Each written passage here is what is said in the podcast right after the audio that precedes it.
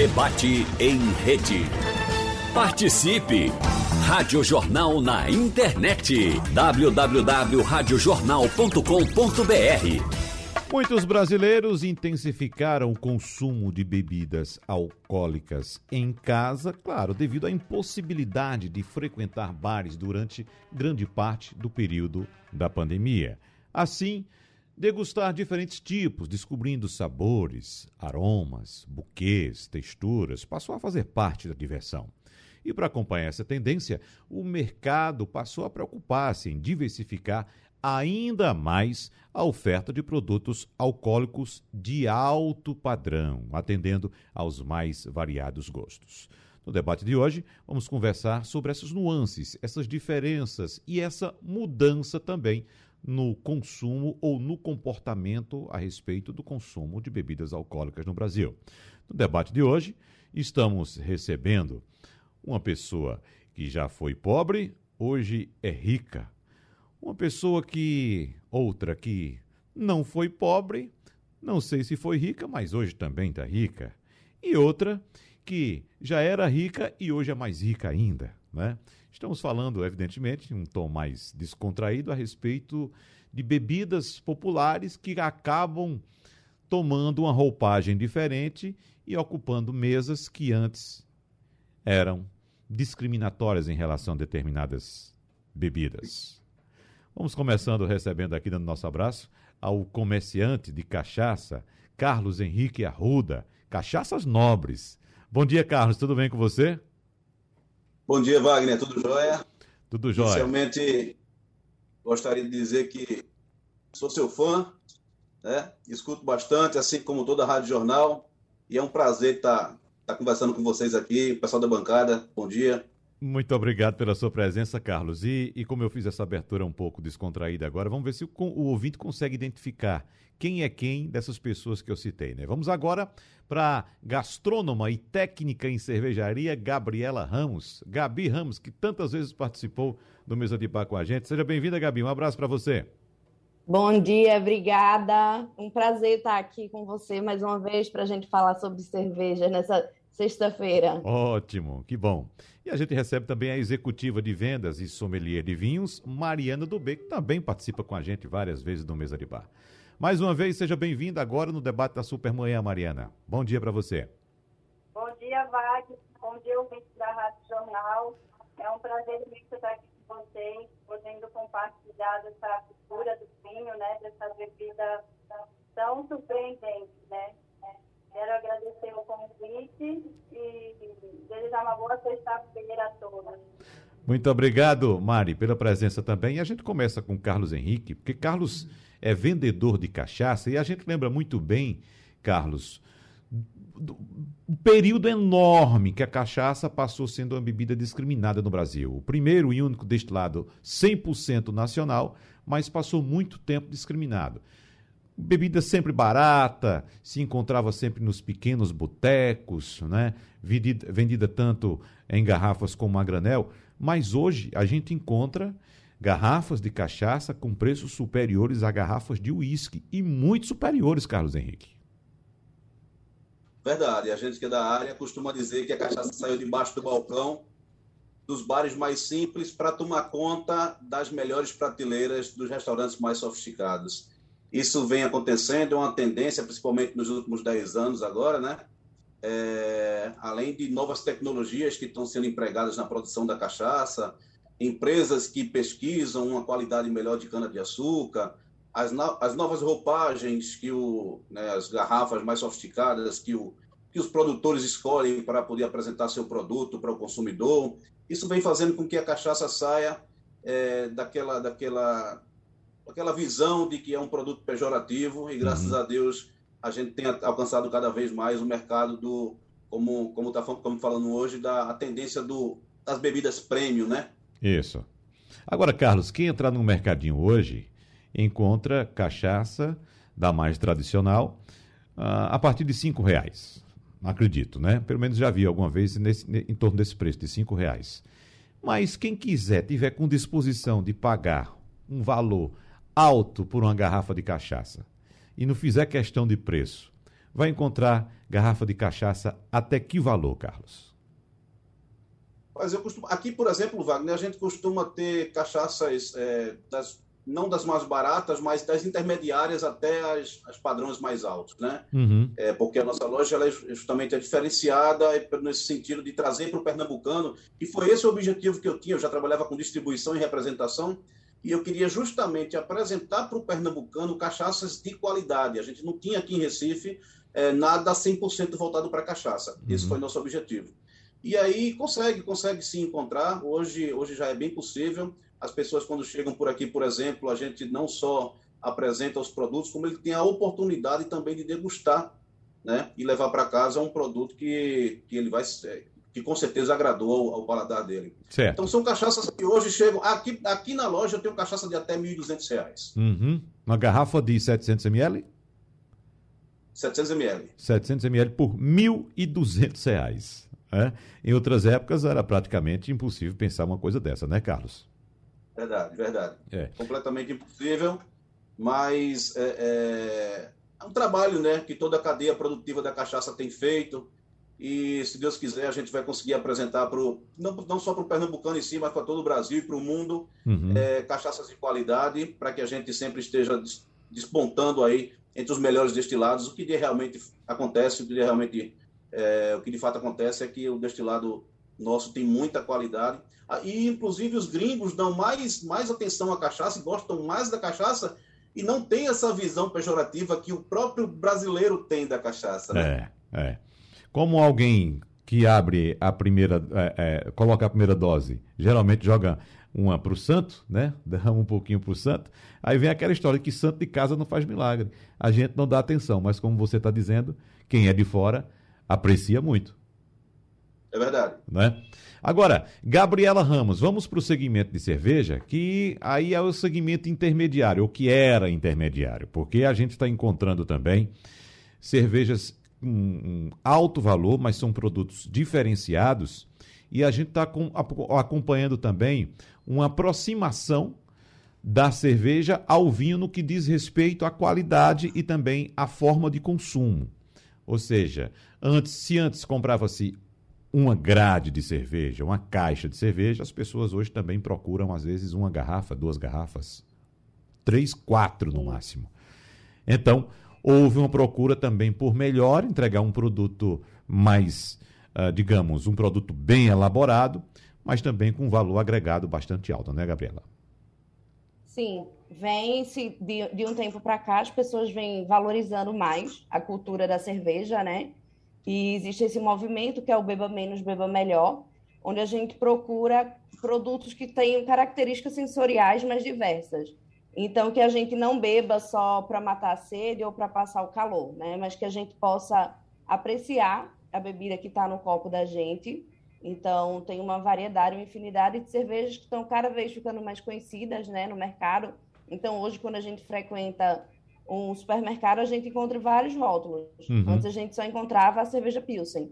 Então, hoje, com frequência, a gente consegue encontrar vários estilos de cerveja.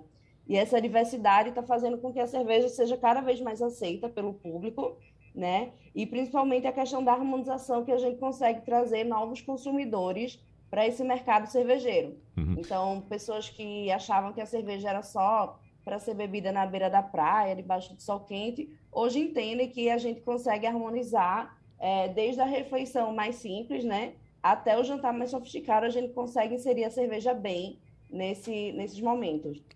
E aí nós temos a cerveja de baixa fermentação, de alta fermentação e temos também os subtipos de cerveja, né, Gabi? Desde a tradicional Pilsen, que a gente toma na praia, como você citou, o Lager, mas vamos também para uma APA, uma IPA, um Stout e tantas outras variedades de cerveja que tem, de acordo com, evidentemente, com o que se quer harmonizar, né, Gabi? Sim, são mais de 150 estilos de cervejas catalogados, cada um com suas características próprias, né? Então, variedades de malte, variedades de lúpulo, a fermentação, como você bem como ressaltou, né, baixa fermentação ou alta fermentação, que faz muita diferença no produto final. Então, existe sim uma infinidade aí de rótulos para a gente estar tá falando sobre. É, exatamente. Mariana do B, me parece que o pai ou a mãe dessa história de qualificação da bebida sempre foi o vinho, né? E eu vinha falando aqui com Carlos Henrique e também com Gabi do aumento do preço desses produtos, os produtos premium, né? A gente sabe que o vinho sempre teve um alto valor agregado. Mas a gente, ao contrário dos outros, dos outros produtos que a gente cita aqui, da cachaça e, e da cerveja, hoje em dia a gente pode até encontrar produtos, bons produtos de vinho, a um preço mais acessível, que antes era muito mais caro, né?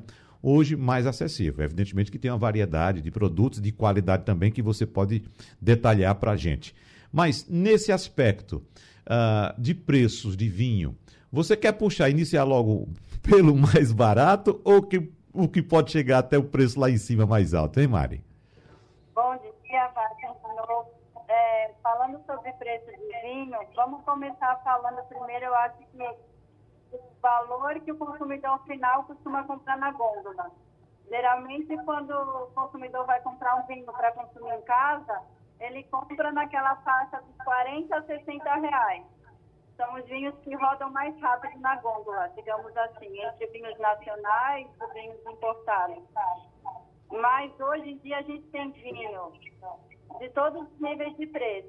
Então eu tenho vinho hoje disponível para o consumidor na gôndola a partir de 10 reais. Uhum. Mas aí não são aqueles vinhos finos feitos com as uvas viníferas. São o que a gente fala da categoria do vinho de mesa. Que é feito com aquela uva que a gente come, que a gente encontra no supermercado.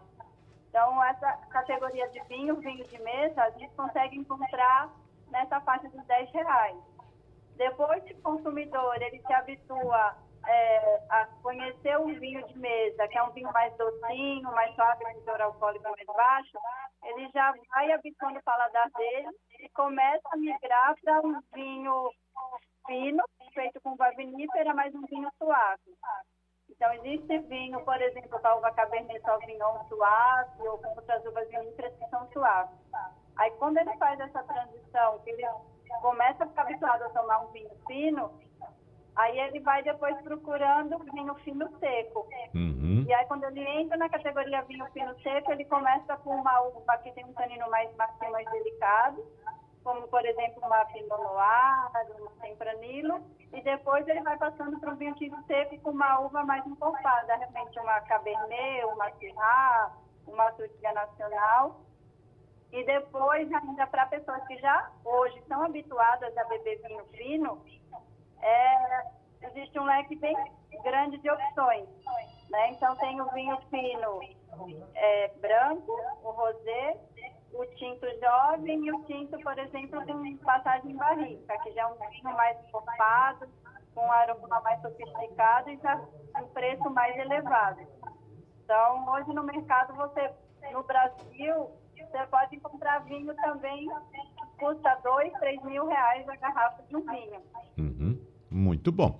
Mas antes de sair para o intervalo, eu fiz uma, uma brincadeira no início a respeito de ricos e pobres, mas acho que a charada é fácil de matar, né? Porque o que era pobre hoje é rico é Carlos Henrique, que é a cachaça, né? O que não era pobre, não sei se era rica, mas agora está rica também, é Gabriela Ramos, né? E quem nunca foi pobre, já era rico e hoje está mais rico, é o vinho de Mariana do B. Então, matamos a charada, certo? Eu quero saber agora de Carlos Henrique, ele que acredito que começou o negócio durante a pandemia, né, Carlos? Me tira essa dúvida, por favor. Você já, já tinha o armazém aberto ou abriu uh, durante a pandemia mesmo? Não, o armazém da cachaça a gente abriu e três dias após aberto veio o primeiro lockdown e a gente precisou fechar, né? Três dias após logo. Meu Deus, que coisa. Bom, mas é um, um, segmento que cresceu durante a pandemia, a gente vai trazer esses dados daqui a pouco. Mas o que eu quero ressaltar agora que todos os segmentos de bebidas buscaram um aperfeiçoamento, uma melhora de seus produtos. Foi assim com a cachaça, foi assim com a cerveja, foi assim com o vinho. O vinho já era um produto de alto valor agregado, né? É, mas assim, cachaça e cerveja principalmente. No caso da cachaça, a gente viu também produtores tradicionais de cachaça, buscando também uma melhoria dos seus produtos. Por exemplo, nós temos aqui a Pitu, né, que tem a Pitu tradicional, a cachaça mais vendida do Brasil, e mas tem outros produtos também, né? uh, diferenciados. Né? Tem um intermediário, tem um produto top de linha, que inclusive você estava mexendo na garrafa agora há pouco. Né?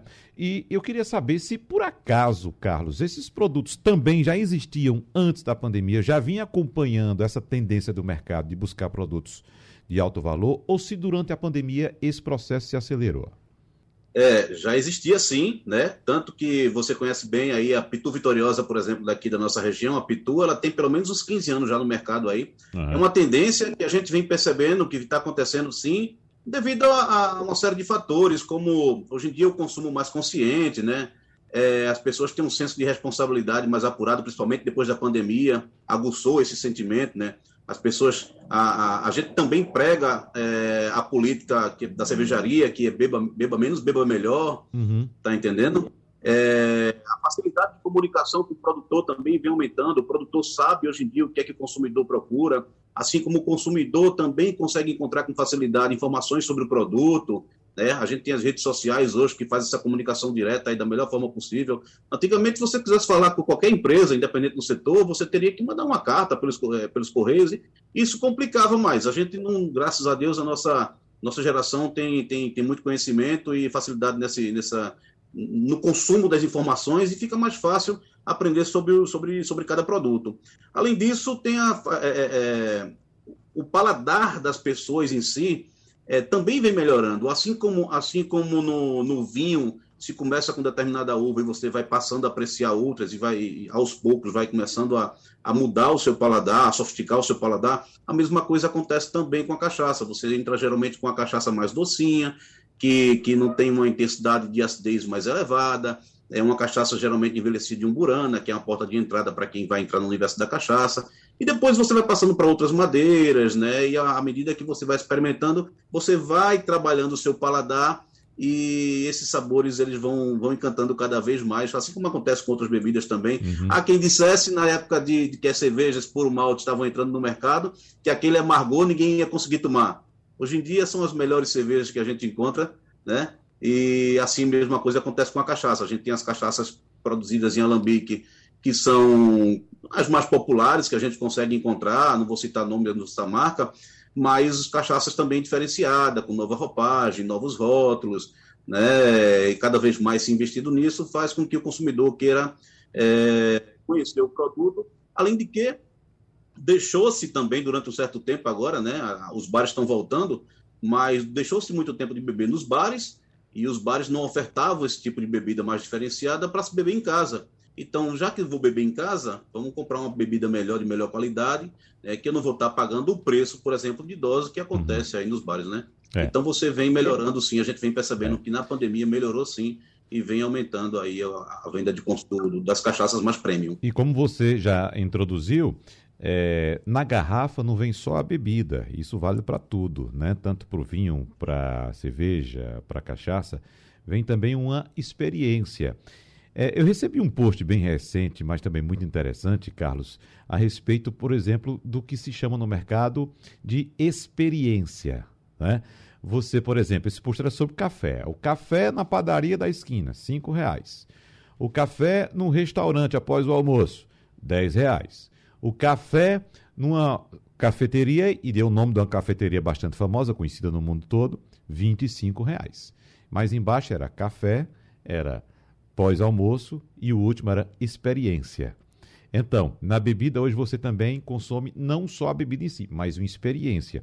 E o que é essa experiência? Vem também da história da bebida, né? A cachaça, que é um destilado, que é o único do mundo que é envelhecido em qualquer tipo de madeira, né? Tem as principais, você pode fazer com qualquer tipo de madeira, como também a cerveja, né, Gabi Ramos? Porque quando a gente, por exemplo, fala de cerveja especial, a gente fala também de conhecimento, ou seja, tem uma experiência ali também. Qual a história da cerveja IPA? Qual a história da APA? Né? Por que existe? Como foi produzida? Então, tudo isso faz com que você discuta, você estude, você ganhe tempo mais com o conhecimento do que com o consumo da própria bebida. Por isso se bebe menos, mas se bebe com mais qualidade, né, Gabi? Sim. Porque isso que é importante, né? Uhum. Quando a gente fala de experiência, a gente fala de criar memórias. Então a gente fala de aproveitar o momento. E é isso que é importante. Quando quando você vai pensar, como você falou, ah, hoje o que é que eu vou beber? Eu quero beber uma IPA, por exemplo. Então eu preciso saber o que é que vem naquela cerveja, eu quero saber o que é que aquela cerveja vai me proporcionar. Quais são as notas, quais são os aromas, como que é o amargor daquela cerveja, com o que, que eu posso harmonizar. Então vai muito além do que olhar preço na, na prateleira, né? É, será que meus amigos gostam? Ah, essa é a minha cerveja favorita, então eu vou levar para eles provarem. Ah, então existe uma novidade, eu ainda não provei. Então é isso quando a gente fala de, de experiência, né? É ter um valor agregado. Então, por isso que quando a gente pensa, quando você dá o exemplo do cafezinho, o café na padaria, o pós-almoço, hum. num lugar especializado, porque vem tudo por trás. Então, você vai tomar a cerveja no copo americano ou você vai tomar ela no copo específico para aquele estilo.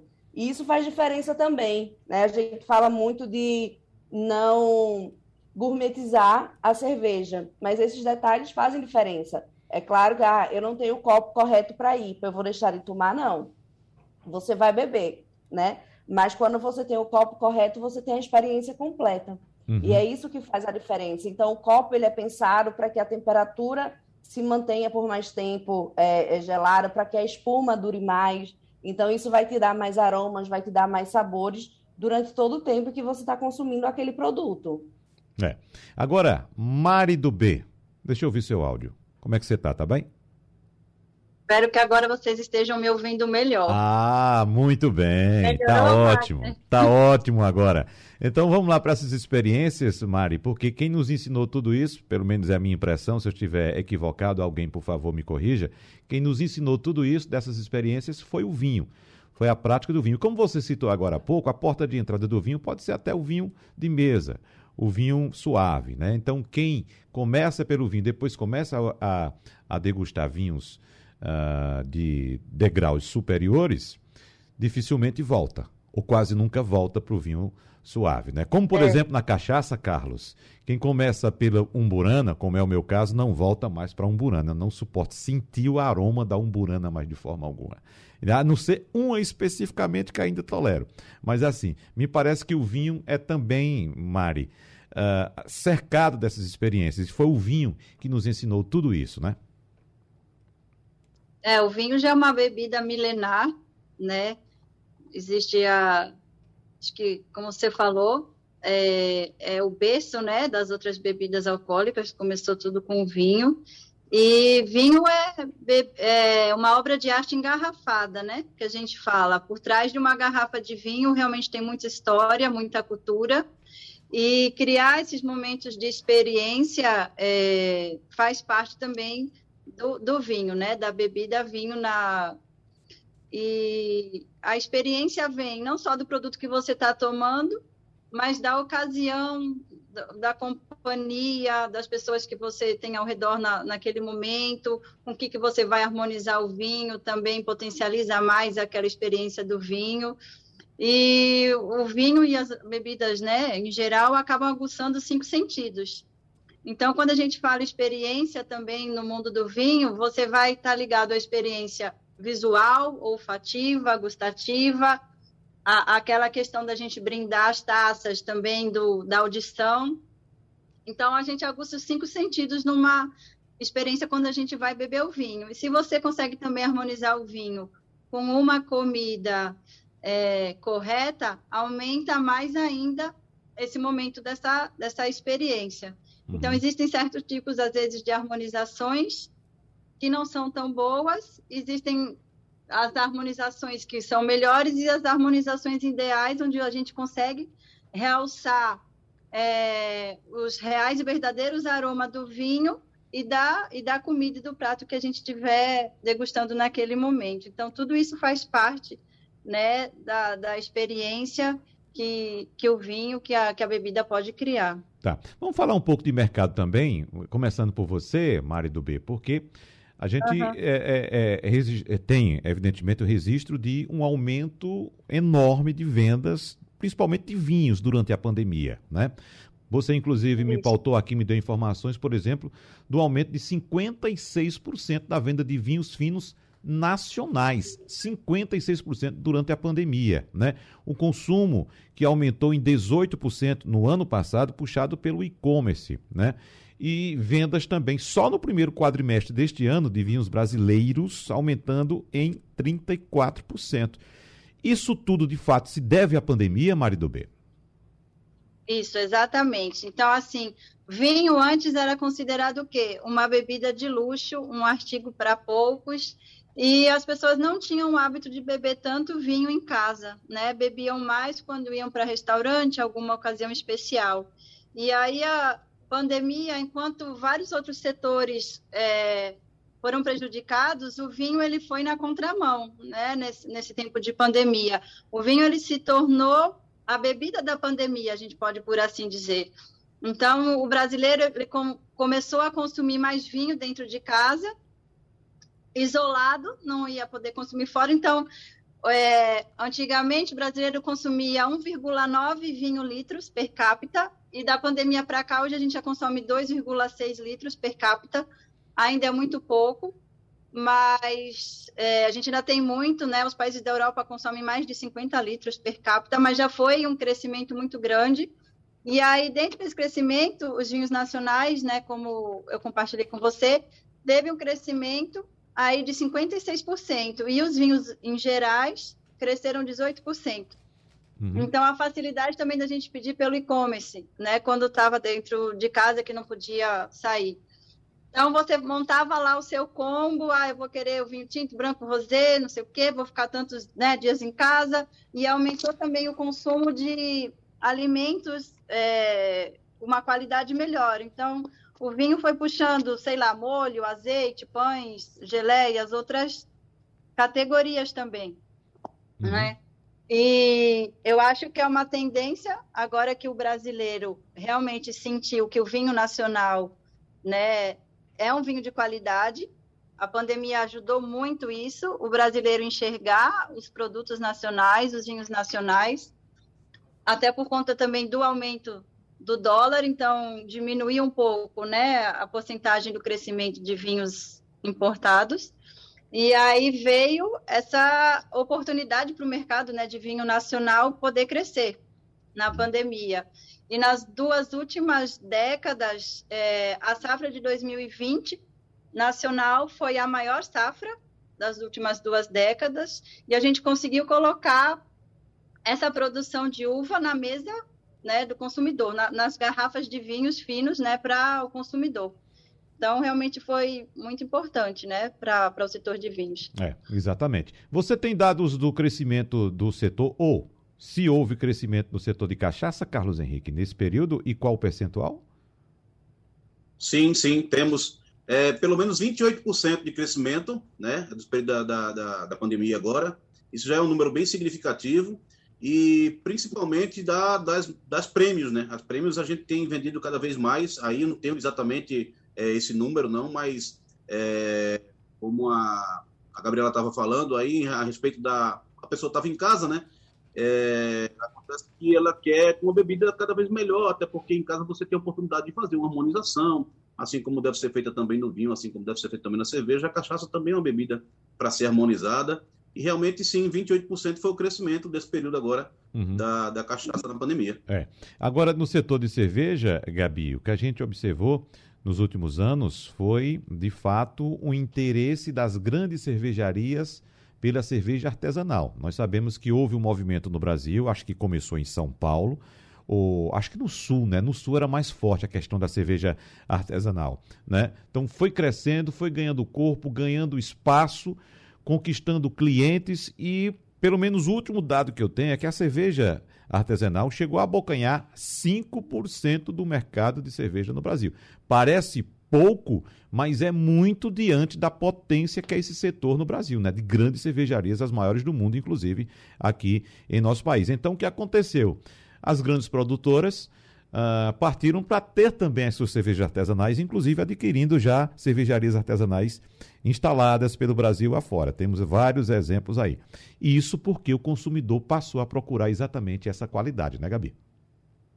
Sim. O que acontece é que hoje, no começo, acho que quando começou essa coisa de cerveja artesanal, não sei se vocês lembram, a gente chamava de cervejas especiais, né? Isso. E aí vieram as micro cervejarias, hoje a gente consegue é, é, definir como cervejas artesanais. E essas cervejas, elas já eram produzidas no Sudeste, porque a gente tem uma quantidade muito no Sul, porque a gente tem uma quantidade muito grande de, de imigrantes, né, de alemães, de italianos, e essas cervejas elas já eram muito consumidas por eles desde sempre. Ela, a cerveja é uma bebida que tem mais de 10 mil anos, e por muito tempo ela foi produzida em casa pelas mulheres, que eram as chamadas ales wives. Então a cerveja era um produto da fabricação doméstica. E aí, quando a gente chega no Brasil, se difunde por São Paulo, né? São Paulo é, é o nosso maior centro comercial aqui, quando a gente fala do, do país. Então, começou por lá muito forte esse movimento. Aqui em Recife chegou há mais ou menos uns oito anos, então foi quando a gente começou por aqui.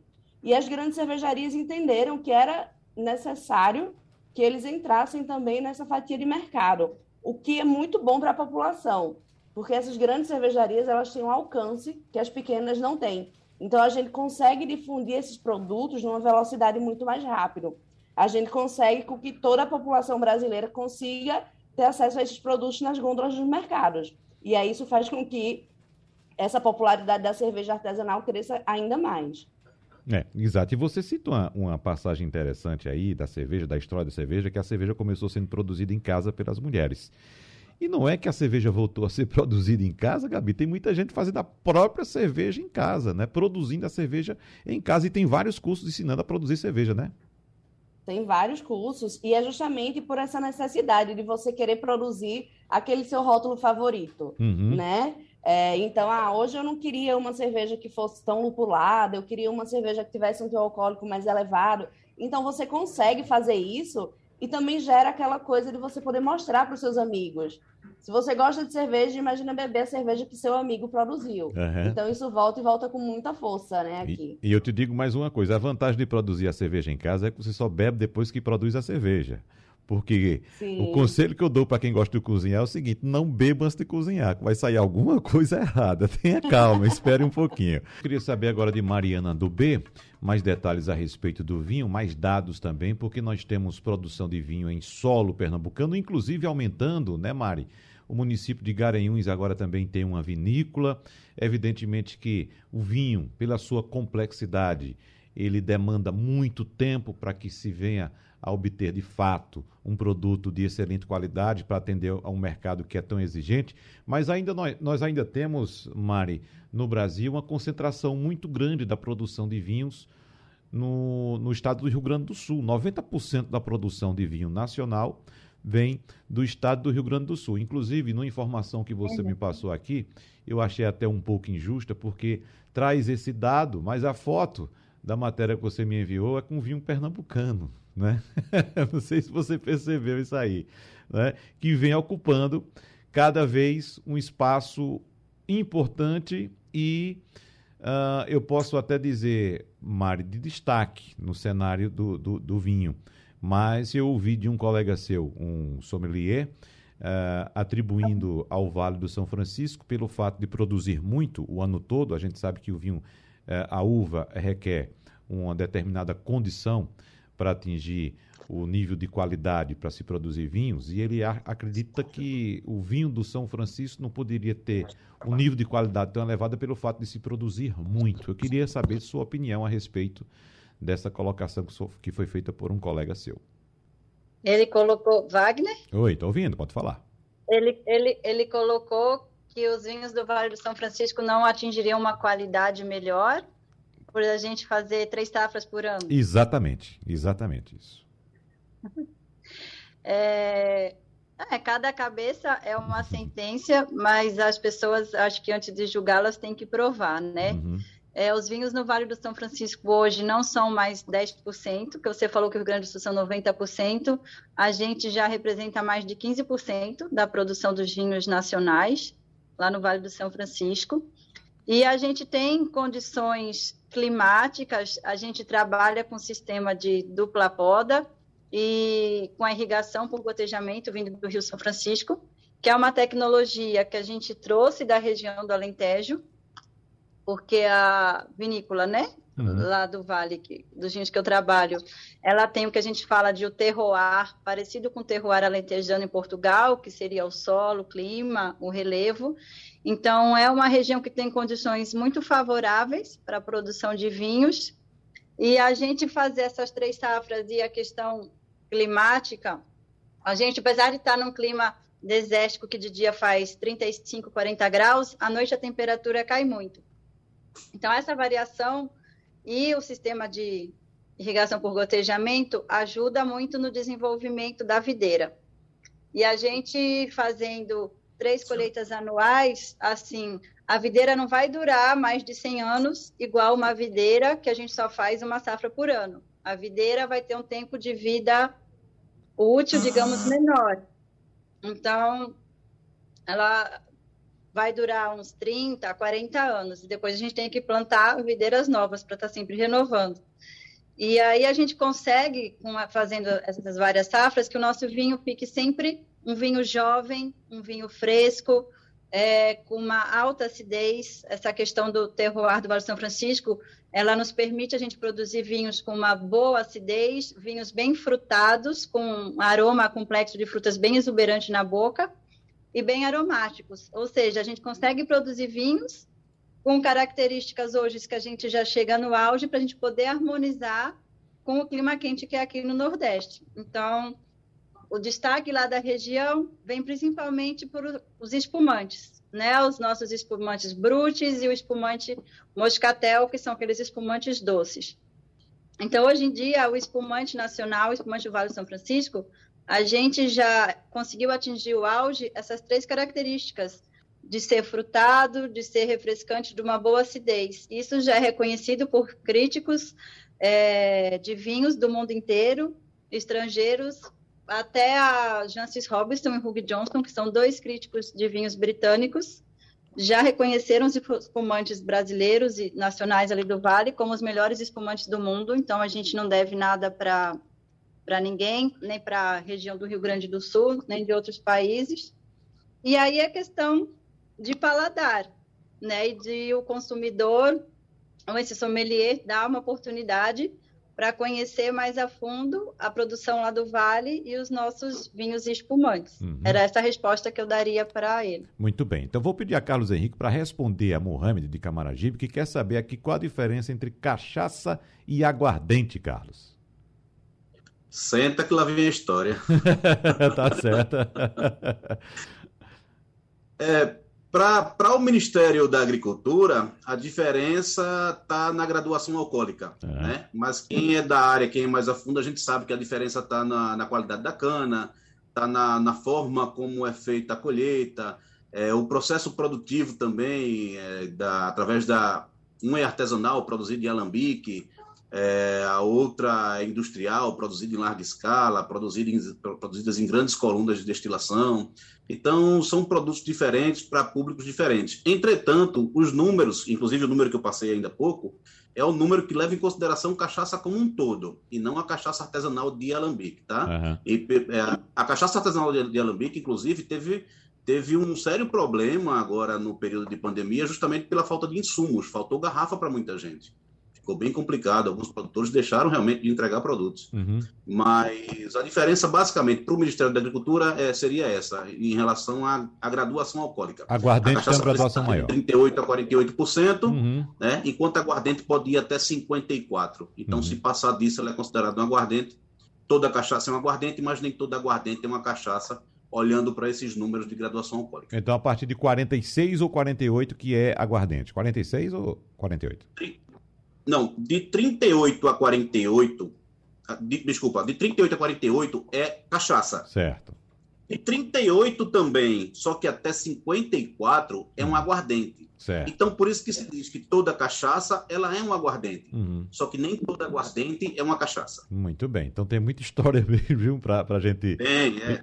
entender. Se for mais a fundo, se for, se for separar processo produtivo, tudo uhum. isso, as diferenças são bem, bem maiores. Inclusive, Está para sair a normativa, né, agora até o final do ano, que vai realmente esclarecer e deixar mais claro, tanto para quem trabalha no setor, que realmente é muito confuso, quanto para o consumidor, que é quem precisa cada vez mais de informações detalhadas claro. sobre, sobre essa diferença. Gabi Ramos, de que forma o clima interfere no consumo da bebida? Por exemplo, quando a gente está com frio, vai para um lugar frio, a gente prefere tomar um vinhozinho ali, né? E eu pergunto a você, o frio interfere no consumo de cerveja? Sim. A gente tem cervejas com teor alcoólico mais elevados, que são excelentes para o frio. Então, você pode pegar uma triple, uma quadruple, até o Ambar Wine, que é um vinho de, de, de cevada, e eles vão muito bem nesse, nesse clima mais quente, nesse clima mais frio, desculpa. Uhum. Para lugares quentes, a gente tem cervejas que não só o teor alcoólico, mas também a carbonatação, né, o gás da cerveja, vai deixar ela mais refrescante e vai ajudar a gente, essa sensação de calor. Uhum, certo. Agora, Mari, por falar nessa questão do clima e adaptação também, já que a cerveja se adapta ao frio com, com bebidas mais encorpadas, né, e também com teor alcoólico mais elevado, a gente está observando também a presença no mercado cada vez mais forte de vinhos em lata. E algumas pessoas, inclusive, levando o vinho para consumo, por exemplo, na praia. Vinho em lata, Mari. Essa ideia está pegando? É, Wagner, é, eu provei, acho que foi em 2019, uhum. um vinho branco, um vinho tinto e um vinho rosé em lata, no, num evento no Rio de Janeiro. É, o paladar é bem diferente, ele parece que fica muito mais leve, menos encorpado, não dá para conseguir sentir o real aroma, assim, das características das uvas. Assim, eu, eu particularmente não gostei, mas é uma tendência mundial Está uhum. vindo aí hoje até marcas é, europeias estão fazendo vinho do Porto, por exemplo, em lata. É, é uma tendência para atingir o público jovem, aquele público que acha que, que vinho, sei lá, é bebida de gente mais velha, uhum. é só bebida de gente que tem dinheiro. Então, está sendo explorado agora esse nicho de mercado, né, de 18 a 25 anos, para consumir esse vinho em lata e é, é uma coisa que ficaria mais fácil, né, da, da dos jovens levarem para a praia, de não ter problema de quebrar, de se machucar, de se cortar, enfim. E aí é, eu vejo nessa perspectiva, entendeu? O é. vinho em lata para um público mais jovem, realmente, para consumir na praia ou na piscina, evitar de se cortar. Mas com relação ao gosto do vinho, eu acho que a lata não preserva tão bem uhum. igual uma garrafa de vidro. Muito bem. Eu acho que modifica o gosto e fica muito, muito leve, quase como se fosse, por exemplo, um, um, suco, digamos assim. Muito bem. Bom, nosso tempo voou, a conversa foi deliciosa. Eu quero deixar um recado aqui para quem é, está nos escutando que nós queremos transmitir para você uma experiência, uma degustação com responsabilidade, com cuidado, né, que você deve ter. Se você por acaso uh, tem algum problema no consumo de bebida alcoólica, não consegue parar alguma coisa, não consegue sentir de fato o prazer que a bebida pode te proporcionar, é hora de procurar ajuda. Mas se você consegue sim degustar, aproveitar, harmonizar a bebida com seu prato e fazer daquele momento um momento prazeroso e seguro também para você em todos os aspectos, Parabéns, né? Vamos aproveitar com responsabilidade esses momentos. Eu quero aqui agradecer a presença em nosso debate hoje da especialista em cerveja, Gabriela Ramos, da sommelier Mariana do B e também do comerciante especialista em cachaça, Carlos Henrique. Muito obrigado pela presença de todos vocês. Um abraço e a gente tem vários encontros aí pela frente, que esse é um assunto que, claro, a gente tem que tocar porque a gente precisa passar essa mensagem de responsabilidade e também dar dicas sobre como aproveitar melhor esses momentos da vida. Muito obrigado, pessoal. Um abraço. E para você que nos acompanha, o debate é repetido amanhã, às duas e meia da manhã. Até lá. Sugestão ou comentário sobre o programa que você acaba de ouvir, envie para o nosso WhatsApp 99147 8520.